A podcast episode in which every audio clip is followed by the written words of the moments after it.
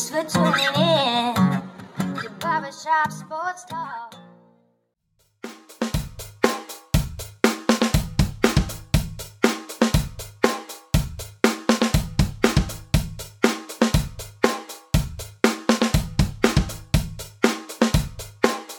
Oh, thank you all for tuning in to the 387th episode of Barbershop Sports Talk with me, your host, Daryl D. Lane. As always, wherever you are, however you may be listening, I want to thank you for making me the show part of your day, whether it be via Spotify, iTunes, Stitcher, Apple Podcasts, Google Podcasts, iRadio, SoundCloud, Pandora, whichever podcasting ever platform you may be listening to me via. Being recorded from Buffalo, New York, per usual. Gonna have Scotty Johnson on the pod. We're gonna do our uh, NBA All Stars. Uh, we're to go through our starters and our bench as well. Also, I'm to have Joe Mullinax on. He is the editor in chief of the Grizzly Bear Blues. To have him on the pod to talk about everything Memphis Grizzlies. Now, before I get to all that, I want to say this shameless plug as always. Thank you for tuning into this edition of the show, but I need you to subscribe and follow right now. Also, share this podcast with your friends and family, whether it be via Reddit threads, Facebook groups, etc., etc. Also, check on the description below, specifically if you're listening via Spotify, because here's the deal. You can click on the timestamp and we'll send you to whichever part of the podcast you would most like to listen to. It is for your convenience, folks. Follow me on Twitter at nighttrain underscore lane and subscribe to my YouTube channel. Just type in Daryl Lane. You will find that I post two to five minute clips of this podcast right here, as well as my syndicate show outside the shop. And lastly, if you have Apple or iTunes, give me five stars and a great review for some odd reason, right? If you don't like the pod, then don't worry. Just don't say anything. Because you know what your mama told you. If you don't have anything nice to say, don't say it at all. And kind of next, after the break on Barbershop Sports Talk, we're going to have Joe Mullinax on the show. Editor in chief of the Grizzly Bear Blues to talk about everything Memphis Grizzlies. Ja Morant, those old grit and grind days of Marc Gasol, Zach Randolph, etc., etc. Gonna dive into all that kind of next after the break on Barbershop Sports Talk.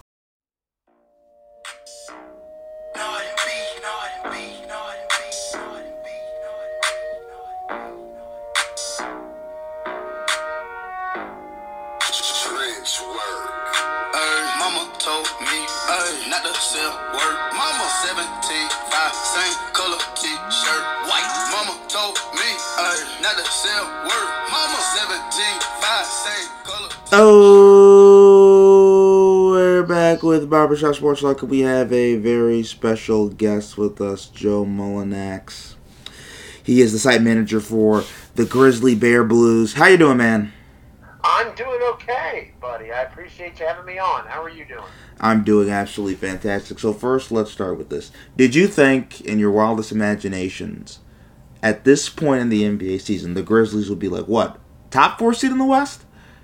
Uh, they're third as we speak. I believe they're in front of the Utah Jazz. No, I I did not think they would be at this point. My goal for them this season was to be like the six seed or maybe the five seed. Just be outside of the play-in was my goal because they've obviously been in the two play-in tournament series things. They're the only team to actually be in both of them so far. So my hope for them was to avoid it and be in the playoffs solidly. But impressively, they are looking down the barrel of potentially hosting a first round playoff series, which would be pretty remarkable to say the least.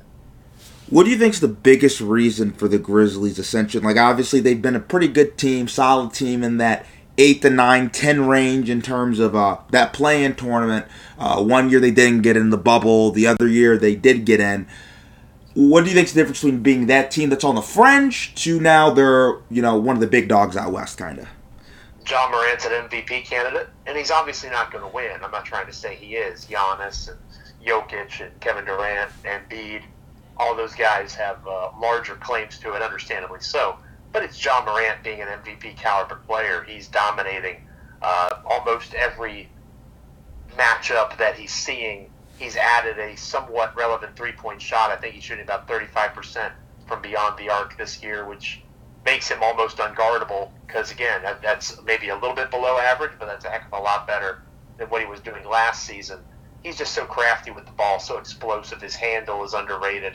Um, the fact that he is probably on thursday night going to be named an all-star starter he's an all-nba caliber player that has been the biggest reason he, hasn't done it alone Desmond Bane has been a revelation. You could argue he's a, a most improved player candidate.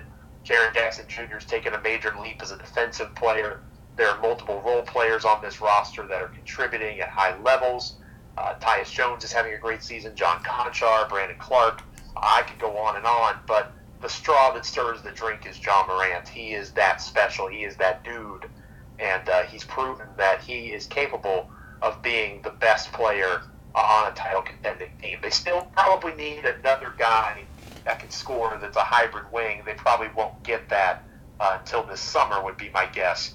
But that's okay because the vibes are immaculate right now, and the team's chemistry is at an all time high, and they enjoy playing for each other. They enjoy playing together, and the guy that kind of leads that charge is Ja Morant. What has Ja improved the most on from last year to this year for you? The three point shooting stands out, like I mentioned earlier. He also is just more aggressive. He, is looking for his shot more consistently. He's not deferring as much as maybe he has in the past, and there's reasons for that.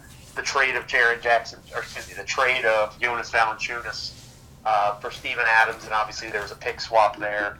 Ziaire Williams was taken number 10 overall, and he's done some good things this year too. Uh, as a young rookie, they're 20 years old at Stanford. Um, but with Jonas Valanciunas being gone, uh, a superior overall player than Steven Adams, but Steven Adams can impact a basketball game without ever taking a shot.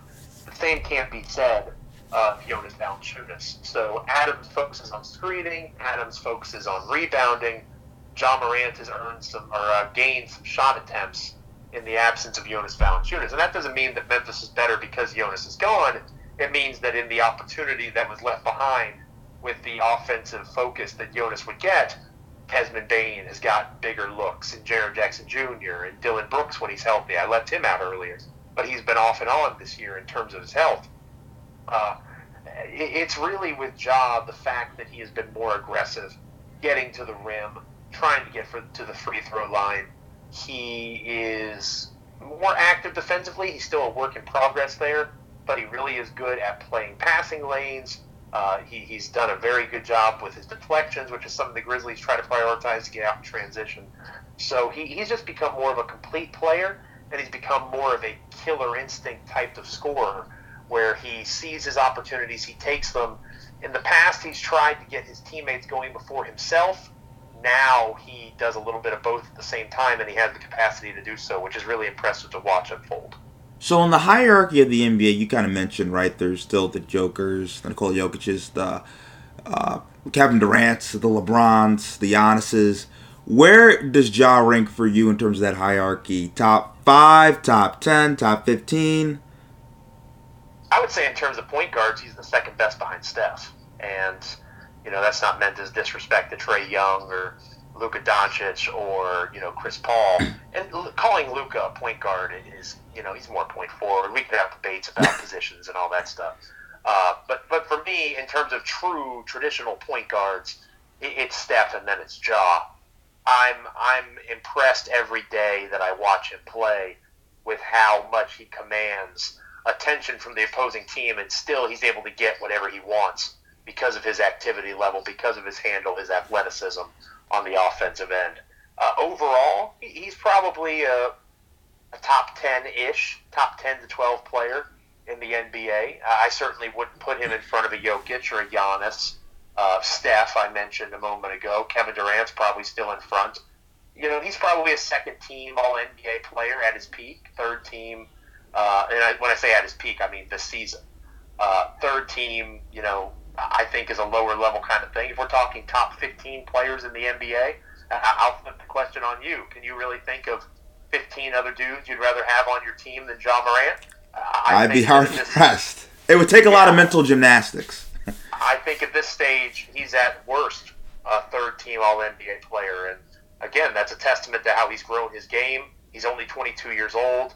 You know, he's got a long ways to go. So even if you put Luka Doncic in front of of uh, what Ja Morant is doing.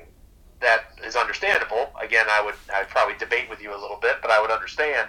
I, I wouldn't have Ja behind Chris Paul at this point. Chris Paul is still very good defensively, and he's a great creator of offense for his team, but he's not as explosive as Ja is offensively. And, and Trae Young obviously has that offensive elite ability, but it's not translating to improving the, the existence of his team. It's not bringing guys up with him at this stage like Ja is doing. So I would say at worst, Ja, if you count Luka as a point guard, Ja is the, the third best point guard. I would say again, overall maybe Luka is better, but this season I think Ja has outplayed Luka to the stage, and that's probably why you know Morant will almost certainly be named an All Star starter on Thursday. I would be surprised if he wasn't.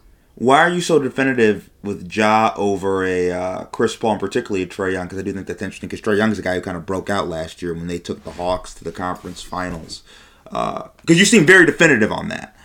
Well, I think we're talking about this season, right? Correct. I, I think that's an important thing to point out. It's not necessarily, you know, reflecting back on what was. It, it's what is. And this Grizzlies team, this time last season, had to win the play-in tournament just to get into the playoffs. They were the eight seed.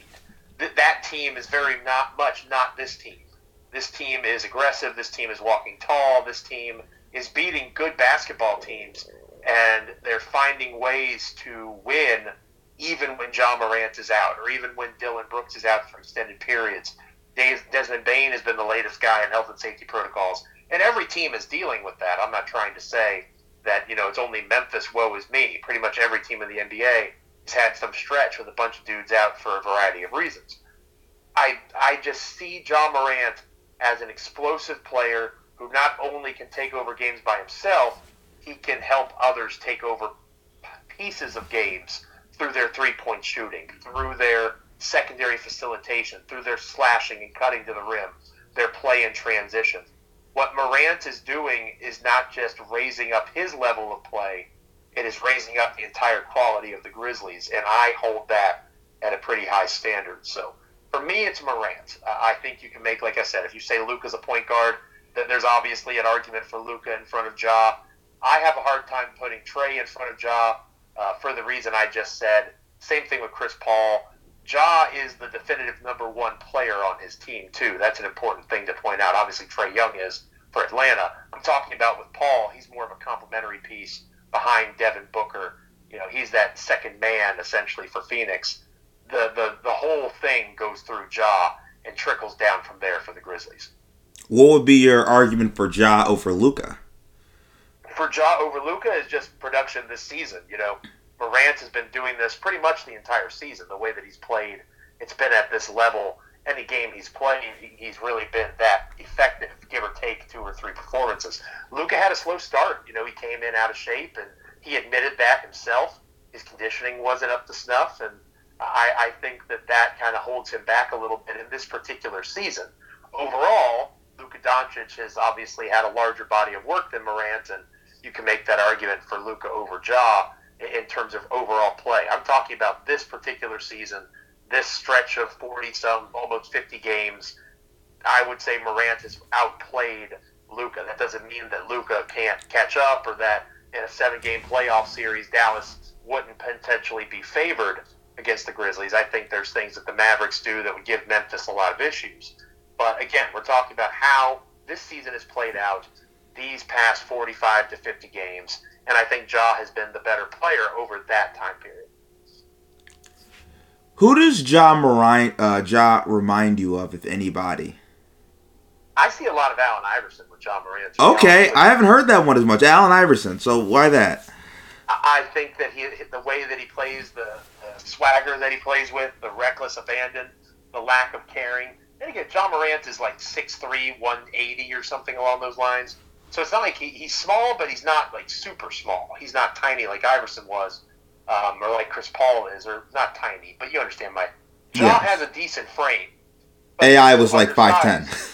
Right there, you go. So, so Ja still has a decent frame compared to that, but he is fearless attacking to the rim. He's one of the top ten scorers in the paint this season in the entire NBA. He's the only non-big to be able to claim that. Every other big in the National Basketball, every other player in that list is a big in the NBA except for Ja Morant when it comes to scoring in the paint and at the rim.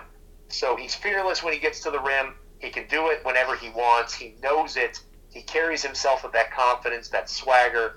Uh, he, he just has a lot of AI to him in terms of his game and how he attacks offensively. I, I really enjoy watching it. He, he's Iverson 2.0 for me. So why not? Uh, do you not see the same similarities with like a Derrick Rose or a Russell Westbrook? Because usually I feel like those are the two names people will mention. Derrick Rose more than Russell Westbrook. I, don't necessarily see as much Russ because Russ's effort really kind of shines through, especially in his rebounding. I see a lot more Rose when it comes to the explosiveness, the way that Ja gets to the basket, can create contact. You know, the, the floater game is a little bit different in terms of what Ja can do compared to Rose and compared to Westbrook. So I, I think Ja, first and foremost, I think Ja Morant's the first Ja Morant. Uh, he, he has a very unique style to how he does things. Very few guys combine that handle that he has. Like I said, I think that's very underrated for his game. Uh, with the athleticism that he possesses, Iverson to me kind of stands out in that way in terms of that athletic ability, and Rosewood as well. But I think Ja just has a more refined game at a younger age than Derrick Rose did. Morant has a lot more tools in the tool belt. Rose could just blow by you because he was so explosive, and it was damn impressive to watch. But I think Morant just has a, you know, whether it's his floater, the way that he's able to spin in the air, how he hangs in the air and creates contact with his body, that just is unique to him. When was the first time you saw Ja play, or maybe it was when he was at Murray State, and you were like, okay, this guy, there's something to this guy. He's a little bit different. It was definitely at Murray State. I'm not going to lie to you and say I knew about Ja Morant from the AAU days. uh, Murray State was definitely the first time, and to be honest, I think it was it wasn't the NCAA tournament. I had watched him play before that. It was a game where there was a highlight where he cuts to the basket on the baseline and he does a dunk over somebody. And I don't remember the team. I don't remember the guy. It was a seven footer or close to a seven footer that he essentially jumped over. And I had watched that game and I'd seen that highlight on Sports Center and I thought, oh my God, that guy is explosive. And then I I loosely followed him from there, knowing that the Grizzlies were, you know, going to be in that seven or eight pick range, and with the new lottery rules, maybe they'd get lucky and, and move up in draft picks, which is exactly what happened. Um, and then the NCAA tournament, of course, came, and he led, I believe it was Florida State that he led that upset over and had a triple double in that game. You know, he, he just really was an impressive athlete. He had a really awesome mentality, and that's one of my favorite things about Ja is not to throw shade at Zion Williamson or maybe some other rookies, but Ja Morant does not have some complex about playing in Memphis. This is a guy that was in side gyms in the AAU scene uh, there in uh, South Carolina. He was underrated. He was overlooked. He, he's happy to be the star and the main focus of a team in a market like Memphis. There is no small market when it comes to where he came from. So I, I think that the mentality that that was bred in him or that was that came about in him because of that relationship is really cool to kind of see play out. I've really enjoyed watching that translate to his physical play. So much of what he thinks of himself and what he believes in himself mentally is visible through how he plays, and that was true at Murray State, and it's true now. Because even you mentioned that, right? Like Murray State, that's not a basketball powerhouse. I don't even think that's Power Five, right? That's not even Power no, Five. Uh, it's it's group of five. Yeah, it's group of five, and and I believe he was there for two years, right? Um, I'm not sure honestly at the top of my head. I'm not. I, he was 20 when he came into the league, so that sounds right. Yeah, He's two years. 22 now. Which is Uh, it's it's a lot different from the norm too when you look at a star, right? Uh, non-power five school, stayed in college for more than one year, so it does show that you know there's a little bit of a different makeup there than maybe your Sure. typical high draft pick. Right, and again, he was underappreciated coming out of the draft. You know, Zion Williamson obviously kind of sucked all the air out of the room, understandably so, when it came to that draft. Uh, I think there's a lot of folks that try to act like they're smarter than they are when they say that, you know, oh, well, Josh should go number one in a redraft. Well, hold your horses. That that that, that lacks a lot of hindsight. Hind, Ja Morant was a pretty unanimous number one, or excuse me, not Ja Morant. Zion Williamson was a pretty unanimous one, number one.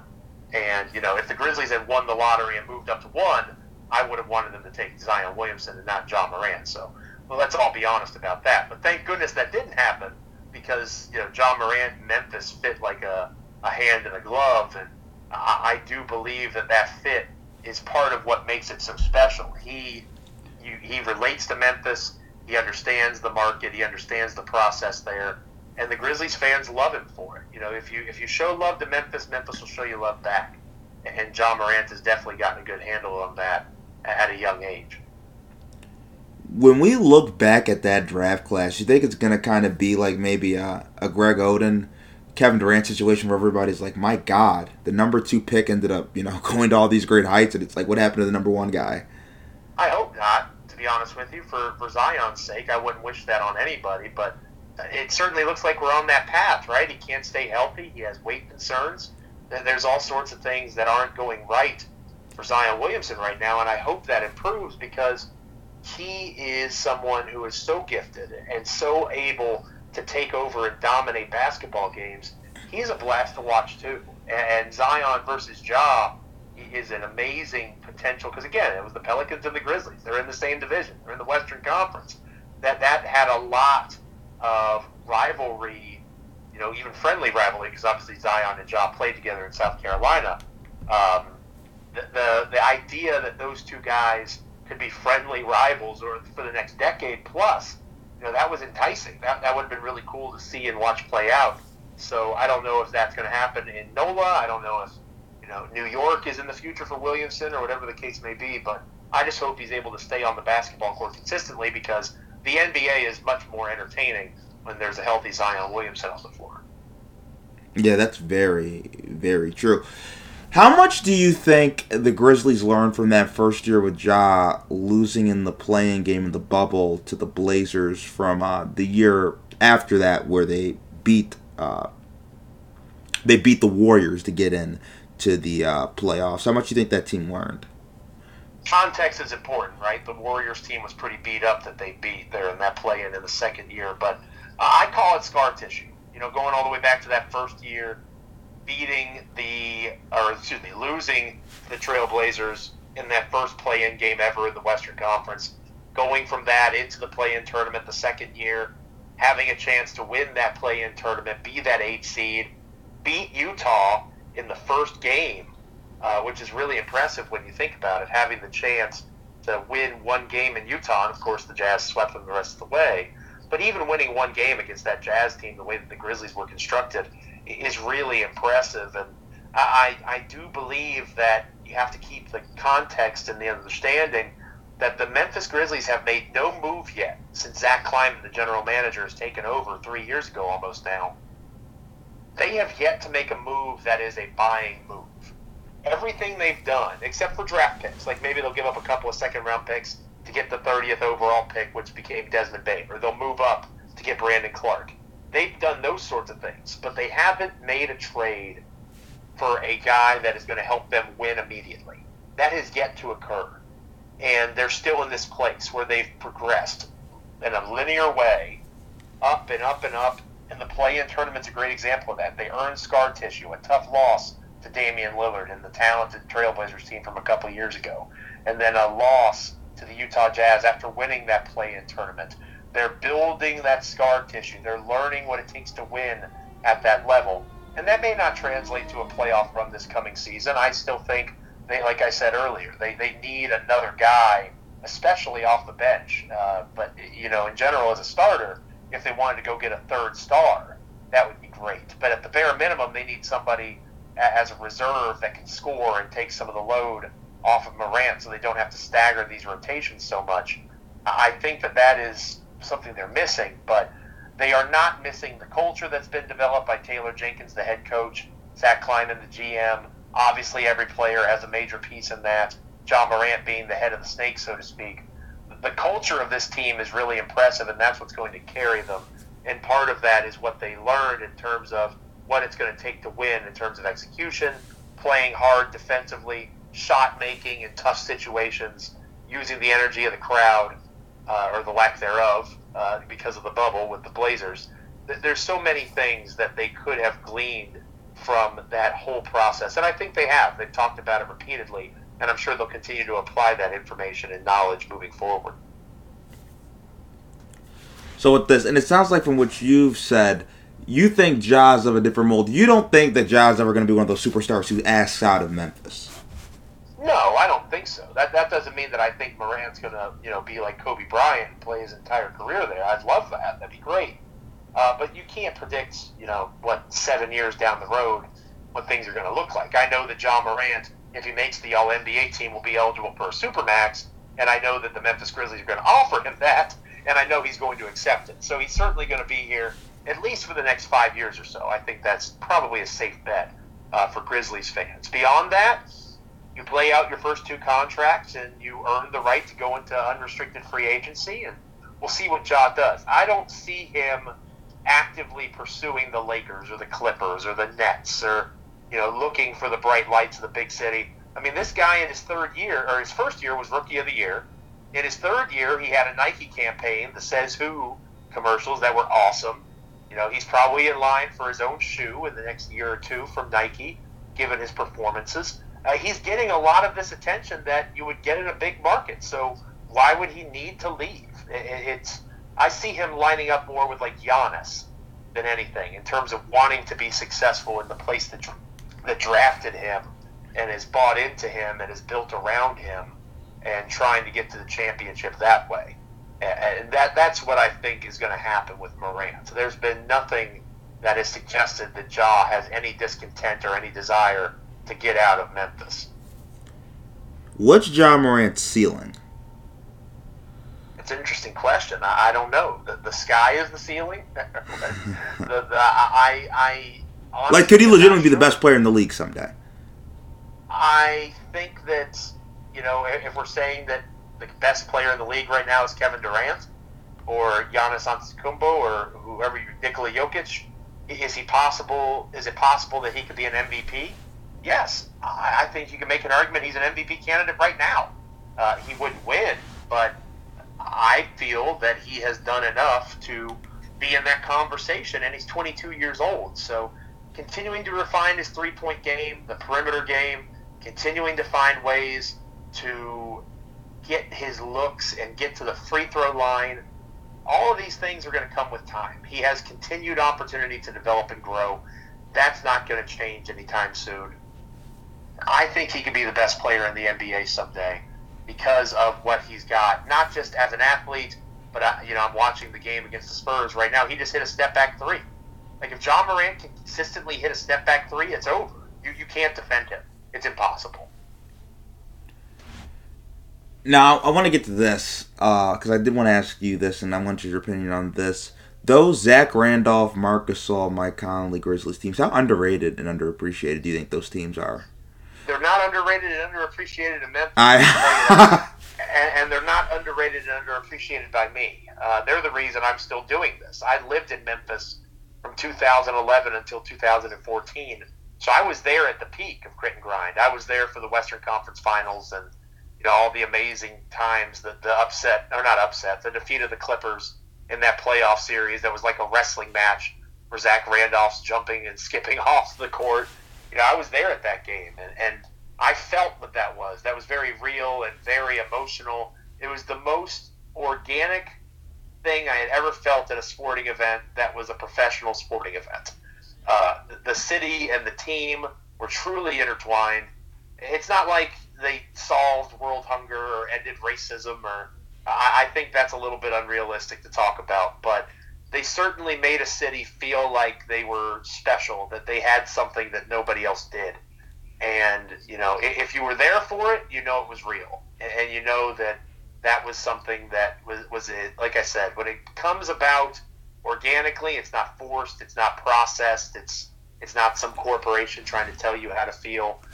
That makes it all the more special. So, would a championship have been cool? Of course, a championship would have been cool. But I'm I'm very grateful that I got to be there for a group of guys that nobody really counted on. No one really thought would become become much of anything, and and they found themselves and they became a pretty damn good team. And knock on wood, it, it looks like lightning might be striking in the bottle twice because Ja Morant, Murray State, Jaren Jackson Jr., underrated coming out of Michigan State.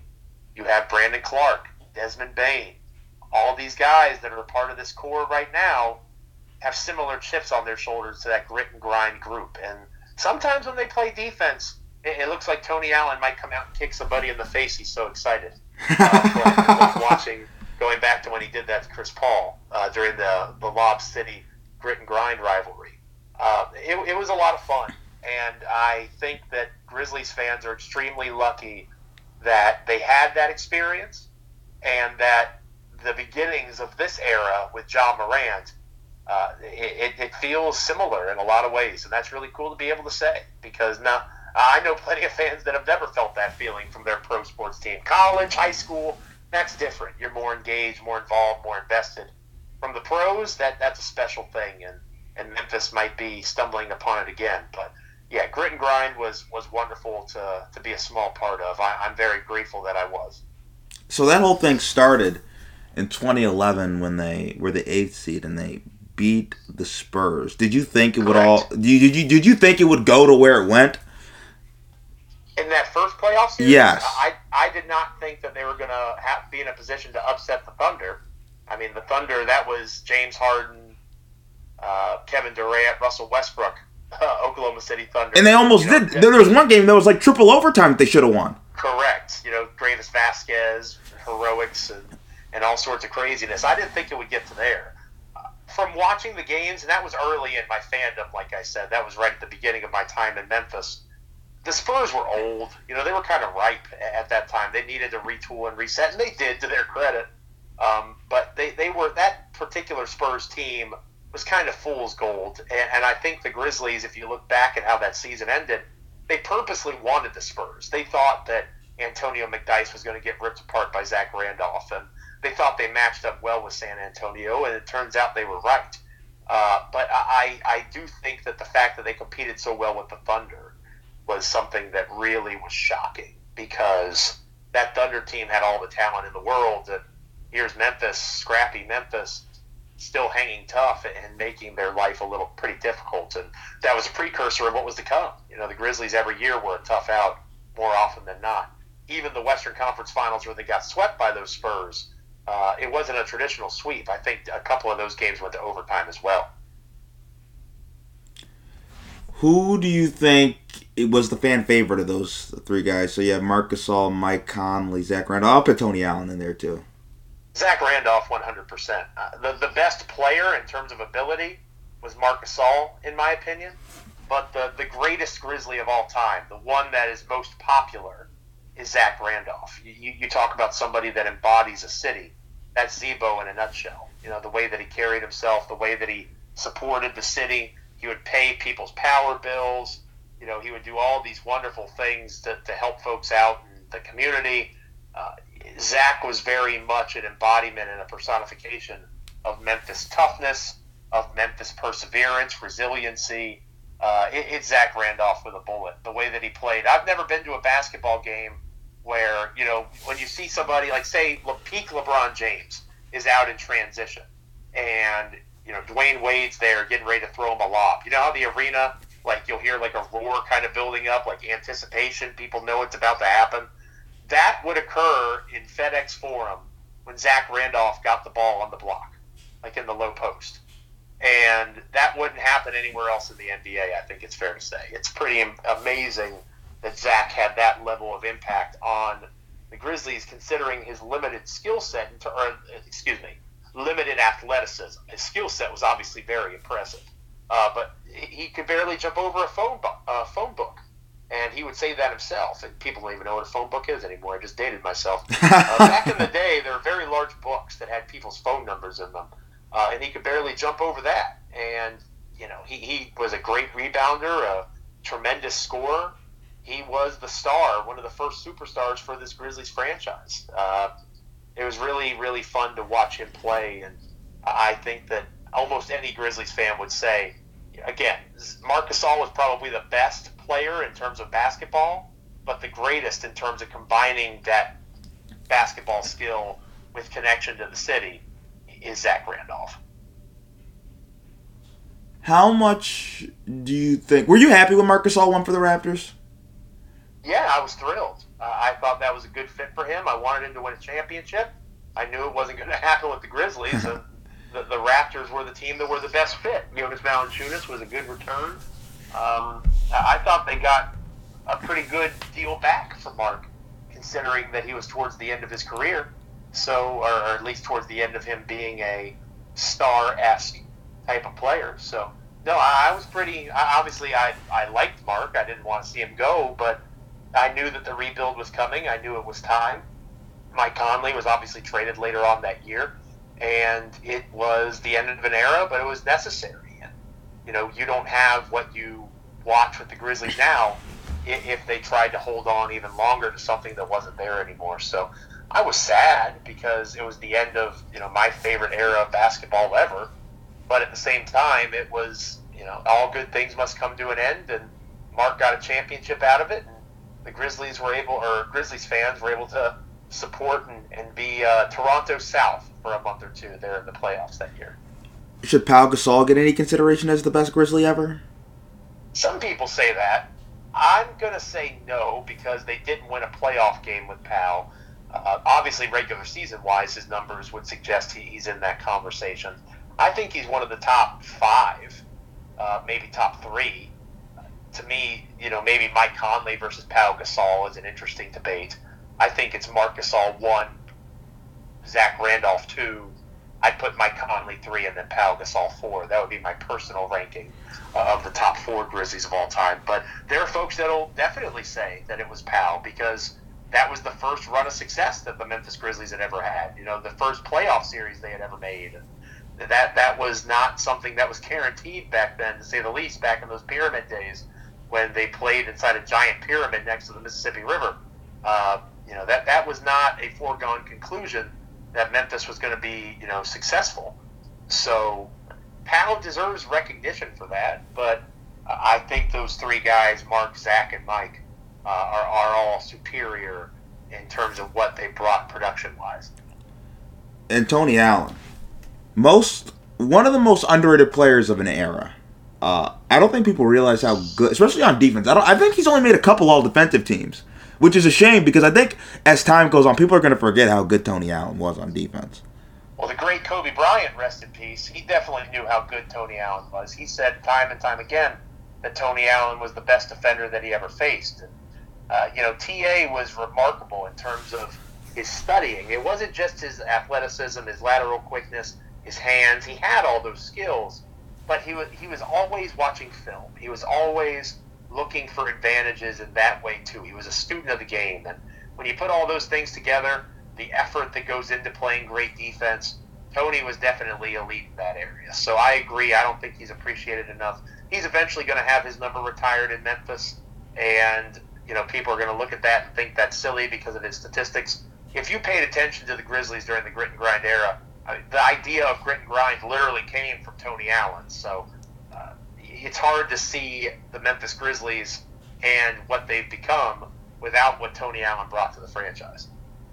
And he was really underrated player for the Celtics too during that little Sure. big three run, which I don't think people realize as well. He was a really good uh, little defensive stopper off the bench. I, I think Tony Allen's underrated, similar to like how a guy like Jrue Holiday's underrated on defense. Like I don't think people realize how good Jrue Holiday is, like on on the ball defense, kind of like Tony Allen was. Right. Like we're their guys, they'll just swallow you up. Like Absolutely. so, Joe, thank you for coming on the podcast, man. I appreciate it. No problem. Happy to do it. Thank you for having me. Uh, folks can check us out at grizzlybearblues.com. Uh, you can follow me on Twitter at Joe Mullinax if you want to make that poor choice. Uh, you can follow the blog at, at SBN Grizzlies. And uh, I, I, like I said, I really appreciate the chance to come on and talk Grizzlies basketball. It's a fun time to be a fan of the Grizzlies. Thank you for coming on again. And coming next out of the break on Barbershop Sports Talk, we're going to have Scotty Johnson on the show to reveal our NBA All Star picks, starters, and reserves. Cut him next out of the break on Barbershop Sports Talk.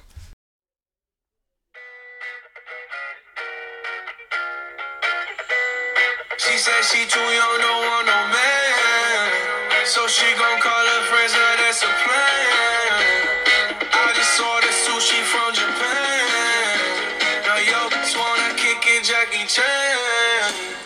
Dropped top, how we rolling down on calling South Beach. Yeah, look like Kelly rolling. This might be. Oh, we're back with Barbershop Sports Talk, and we have my brother, Scotty Johnson, with us. How you doing, Scotty? I'm doing great, my guy. How are you? I'm doing absolutely fantastic. So what me and Scotty are gonna do is I'm gonna talk about all these all star picks. Uh, the starters were announced. We'll also talk about who we think should be some of the reserves. So Scotty, first, let's get to the West. Biggest surprise, Andrew Wiggins. How shocked were you to see that? Whoa, I was very, very shocked. Um, that was one I wasn't really expecting. I thought they were gonna start um somebody else. I can't think. It's the name on my on the tip of my tongue. I can't think of it right now, but I thought that that it was deserving of someone else. Draymond. You could Draymond at the three. Nah, not Draymond. So it was some. It's somebody else in the West. I can't really. I can't think of it right now. But I feel like Andrew Wiggins. I, the only reason Mitchell? he got because of the Warriors that they're winning and the record that they got this season. Devin Booker. I'm Oh, sorry, Devin Booker. Devin Booker.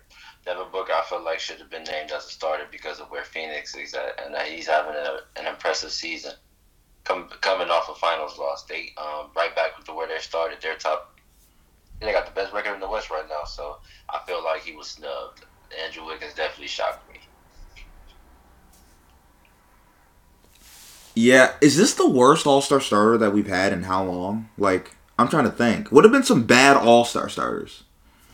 I ain't gonna say he's the worst, but I definitely he's definitely deserving to be an All Star. A starter, I'm not sure about a starter though, because he's definitely having an improved season too. He's more efficient.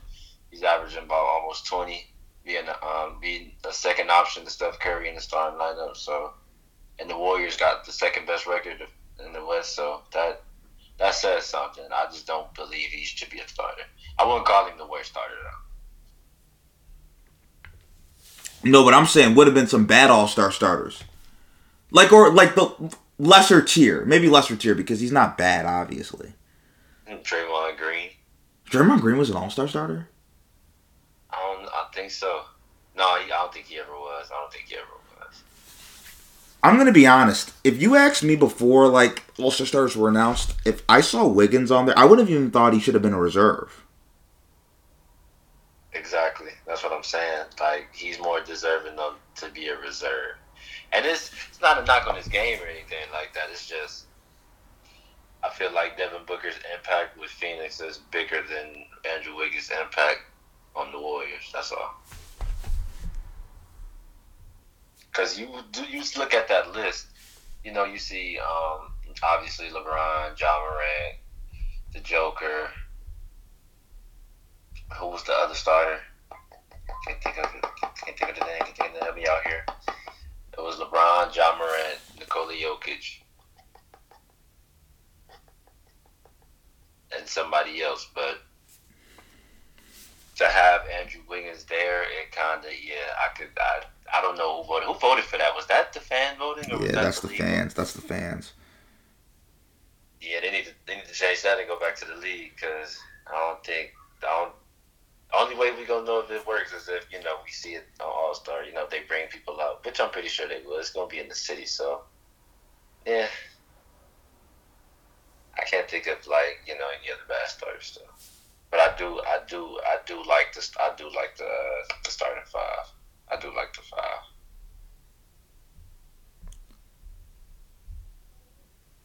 I guess my thing too is like let's look at this. So we have LeBron, Joker, Wiggins, Steph Curry, Ja Morant. Ja versus Donovan. How did you feel about that? Because Donovan has a case too. Yeah. Or you don't think so? You think it's Ja? Yeah, because Ja is just it's just his game, kind of like the Kyrie effect. It's just he's just must see TV. It's kind of like LaMelo Ball too. LaMelo is going to be an All Star reserve because of just how the way he plays and like the impact he has on the court. Like Memphis is, they play better when Ja plays, and they you know not that good when he when he doesn't play. They still compete when he don't play, but obviously like the flow, the pace, and like everything else is um engine is engine behind Ja. So I definitely, and then like it's All Star Weekend, and you bringing people out. You want to bring fans to come and see you play, and I do think Ja Morant just more box office than Donovan Mitchell. Not probably not better as a player, but he's definitely more box office. I would agree with that. you know, also to Wiggins' point, and you know me, I love winning, Scotty. I love winning. The Warriors are what a top three seed in the Western Conference right now. Like, and I guess this gets into the the difference between like how much do you give credit for a guy who's contributing a lot to a winning team as to how actually how good they actually are. Like, for example, would you agree with this? Andrew Wiggins isn't a better basketball player than a uh, I'm forgetting his name, the guard for Minnesota. Anthony Edwards? Yeah, he's not better than Anthony Edwards, correct? Nah, he's better. You think Wiggins is better than Anthony Edwards? As a basketball. What do you think Ian Wiggins does better than Edwards? You said why? Yes. Because his size and people sleep on Andrew Wiggins' defense. Andrew Wiggins can defend. He has with he has the size and the athleticism and the length. And then he can shoot. He has a solid mid range. He basically like there's nothing on the floor he can't do. And I you know, you put him in the right system and I feel like he just you know, you put him in the right system, he can play his game, let everything flow. And the Warriors got that type of offense. It's gotta give credit to the Warriors too though, because they was able to bring a, um, another level out of them that we thought we could never see. We thought we'd never see before. But I, I wouldn't I wouldn't say Anthony Edwards is a better basketball player than Andrew Wiggins. At least not yet. A couple years maybe, but not yet. Okay, how about Devin Booker? Yes, Devin Booker is a better player. I would I would agree to, with that. But and that's why that's why I said I, I would replace Devin Booker with Andrew Wiggins personally. I would have had Devin. I wish Devin Booker would have been an All Star starter because LeBron said it a couple years ago. He always get disrespected, and it's he won line because that's I feel like that's disrespectful. But Anthony Edwards would also be more exciting to have in an All Star game. Yeah, definitely, but not definitely. Yeah, as far as being box office, he is more box office but that's because of you know the dunks and how he is with the media. He's a classic, so people would want to see that. So you're right, he would be more exciting. And Luka, I think you also are make an argument for Luka to be in the starting lineup, or no, you're not ready to go there. Luka would have been probably if it wasn't for um, if it wasn't for um, Andrew Wiggins. Andrew Wiggins. I forgot about Luka, but I think the Mavericks aren't having that good of a season to where people would have thought, you know. But he's, his numbers are still pretty much the same, almost a triple double. But I forgot about Luka. I would rather want to see Luka too. But Luka doesn't. The past couple All Star games, he hasn't done too well. So I, I guess that'd probably be like the reason why. He's been in two. This about to be this would be his third one. If he obviously, I think he's gonna be voted as a reserve. So this would be his third one. And the first two, he really didn't do all that great. So I don't think. I don't think he's. I don't think the All Star game setting isn't like fit for him. But hey, I think he he he'll get it in the future if, he keep playing anymore. But I forgot about Luka. That's definitely surprising too. Yeah, the Andrew Wiggins thing messed everything up. Wiggins is in over Luka, Donovan Mitchell, Devin Booker. A lot of good wings out there in the West. A lot of good wings who you could put in there. Uh, yes. You're going to trot out a lineup, though, of Wiggins, Joker, LeBron, Curry, Morant. So how how quickly before Wiggins gets a shot up out of that group? I think. mm, I don't know. That's a good question. He probably gonna get the. Or are they all going to try to feed him and be like, hey, Wiggins is in here? Yeah, yeah, yeah, yeah. He gonna get a couple of LeBron. You know, LeBron gonna make sure of that. You got the pass first person. LeBron gonna make sure of that. It's just that's hard to dictate because it's Andrew Wiggins. Then it's his first All Star game. I'm pretty sure they're gonna have like a couple plays set up for him, like to you know, like to get like a few lobs. He got he's an athlete. He's an athlete. He's great at you know catching lobs. So I feel like they're gonna have a couple plays like that. It might not be the first play. The first play might be drawn up for Steph or Ja or LeBron. So let's go to the Eastern Conference starters. Kevin Durant, Giannis Antetokounmpo, Joel Embiid, Trae Young, DeMar DeRozan. If I told you at the beginning of the year DeMar DeRozan would be an all-star starter, what would you have said to me, Scotty? Um, it was possible. It was possible. It was possible. It was possible. You look at the team that they had, you know, Vucevic and LaVine and Lonzo. He definitely was going to be either the best player or the second best player for sure. Like straight out, flat out. He better than Lonzo and he better than Vucevic. So now this type of season, he's arguably having MVP season. Arguably, this could be his best season, even better than his last year in Toronto. So that's big. That's a big, big come up for DeMar DeRozan. The Bulls are top four, top three in the East right now. So I definitely would have. I definitely would have thought it'd be a possi- possibility if you was to tell me he'd be an All Star starter at the beginning of the year because it's the East as well. If you look at who's in the East, the only people you know for sure that's going to be All Star starters are Kevin Durant, Joel Embiid, and Antetokounmpo. Everybody else, you know, is either is it's up for grabs pretty much in the East. So Trae Young was also named a starter. Any hesitancy with that? Because I know Trae and the Hawks have had a down year in terms of winning. Do you think that maybe there would have been somebody else more deserving than a Trae?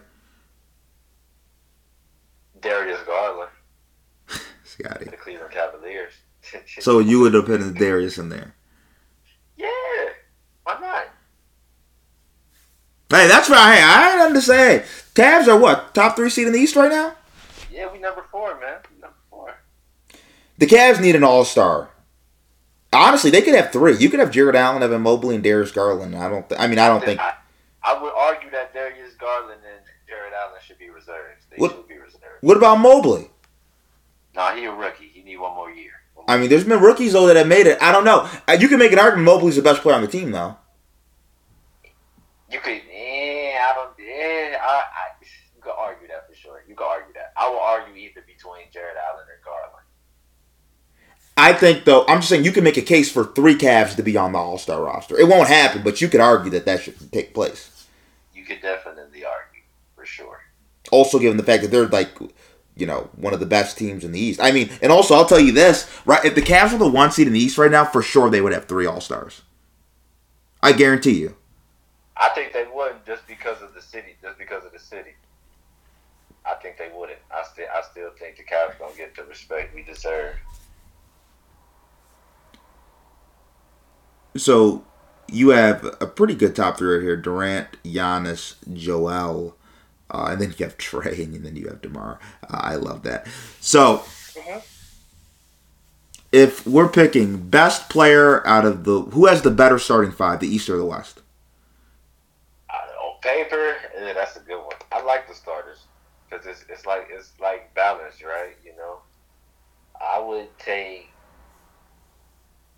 LeBron's. Really?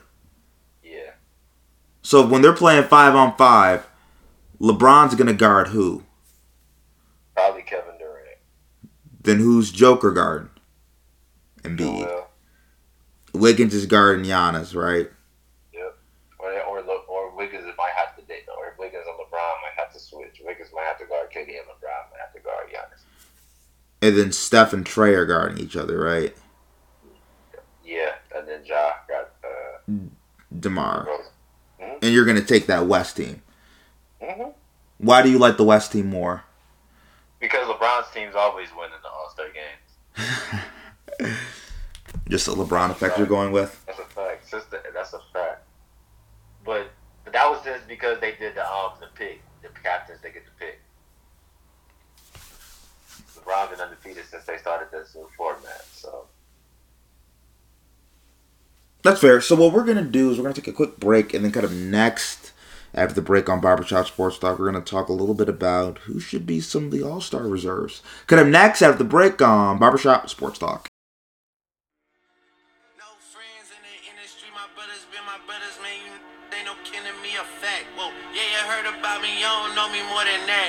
Yeah, I know I, hey, hey, yeah.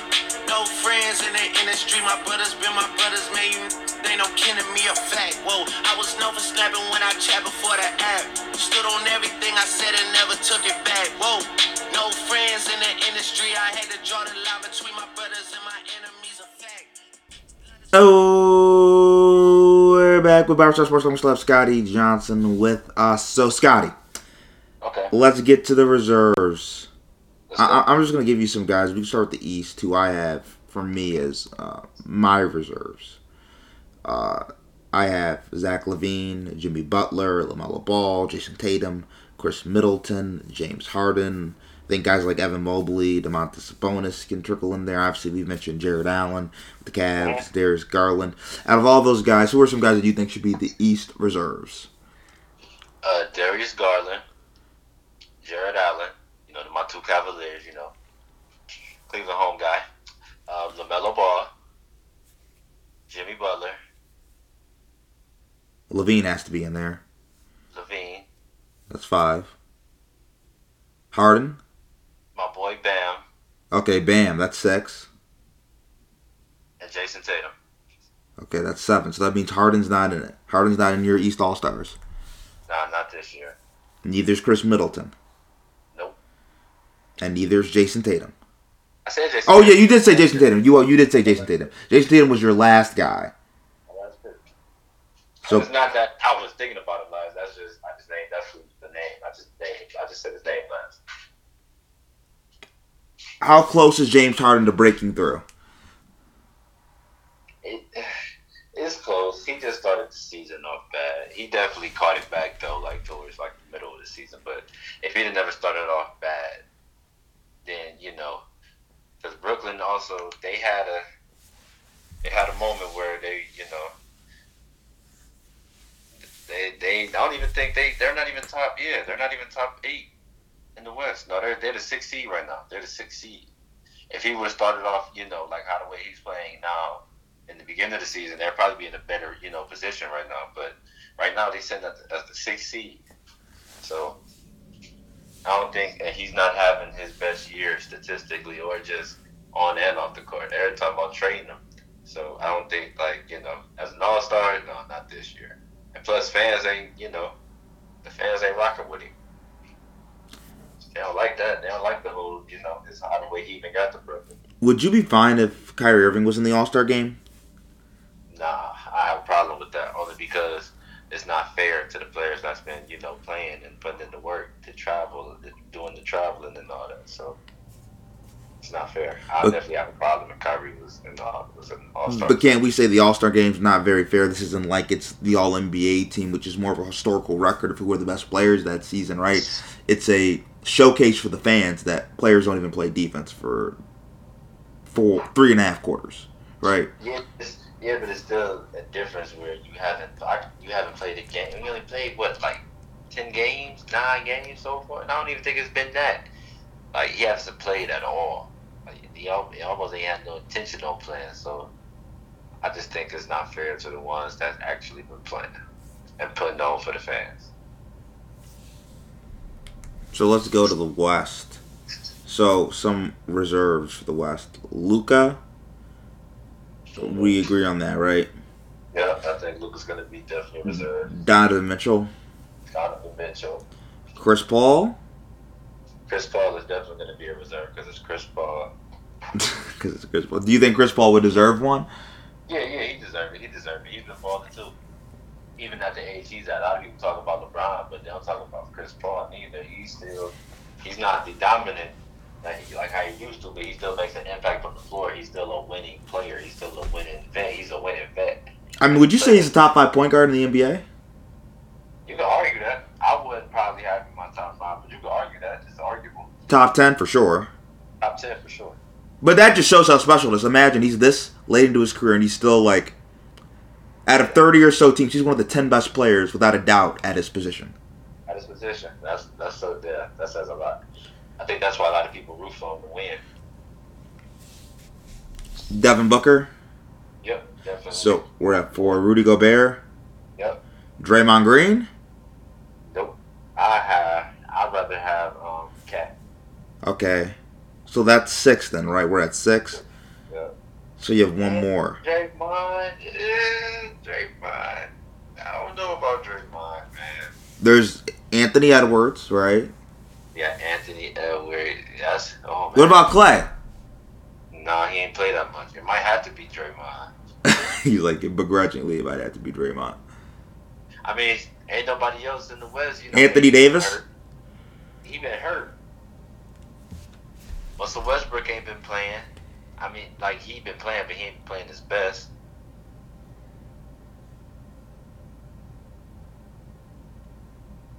Anthony Davis has played like 25 games, right? Yeah, about, but I'm saying he ain't been playing his best. Like you know, like to be considered an All Star, you know. And I go Anthony. Then I, uh, it's a, it'd be a toss up between Anthony Edwards and Draymond. I gotta pick one. I would rather want to see Anthony Edwards over Draymond. That's fair. I don't have an issue with that. I think I would go with Anthony Edwards. I think he's just going to be really exciting to have in an All Star game. I really hope too because it gets the fans to know these young stars. Like I don't think a lot of people are watching the Minnesota Timberwolves on League Pass. And I think LaMelo, him and LaMelo and Jock, I think they're gonna put on a show. I think they're gonna go off. I think they're gonna show a little, you know, razzle dazzle to the crowd. You're gonna hear a lot of oohs and ahs from LaMelo, Ja, and Anthony Edwards if they make it. Well, obviously you're gonna hear from Ja, but if LaMelo and Anthony Edwards make it, you're definitely gonna hear a lot of oohs and ahs.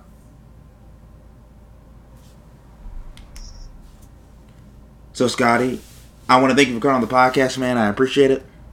And I ask you one thing. Sure. How you feel about the All Star game being in Cleveland this year? I feel like I might need to make a trip. Mike, you gotta come down. down, down, man. See, down here, it's gonna be it's gonna be crazy. It's gonna be lit. Maybe I have to see. Maybe, maybe I can make a guest appearance. Maybe. You gotta, you gotta come down, man. It's, um, I don't know how, you know, I don't know when this next time the All Star game is gonna be here. Even though it's cold, but we gotta make good of it, man. You know? That's very fair. But thanks again for coming on, Scotty. I appreciate it. Hey, thanks for having me, bro. Always. I want to thank both Scotty Johnson and Joe Malinax for coming on the podcast. I really appreciate it. And I want to thank all of you for tuning into this episode, the 387th episode of Barbershop Sports Talk.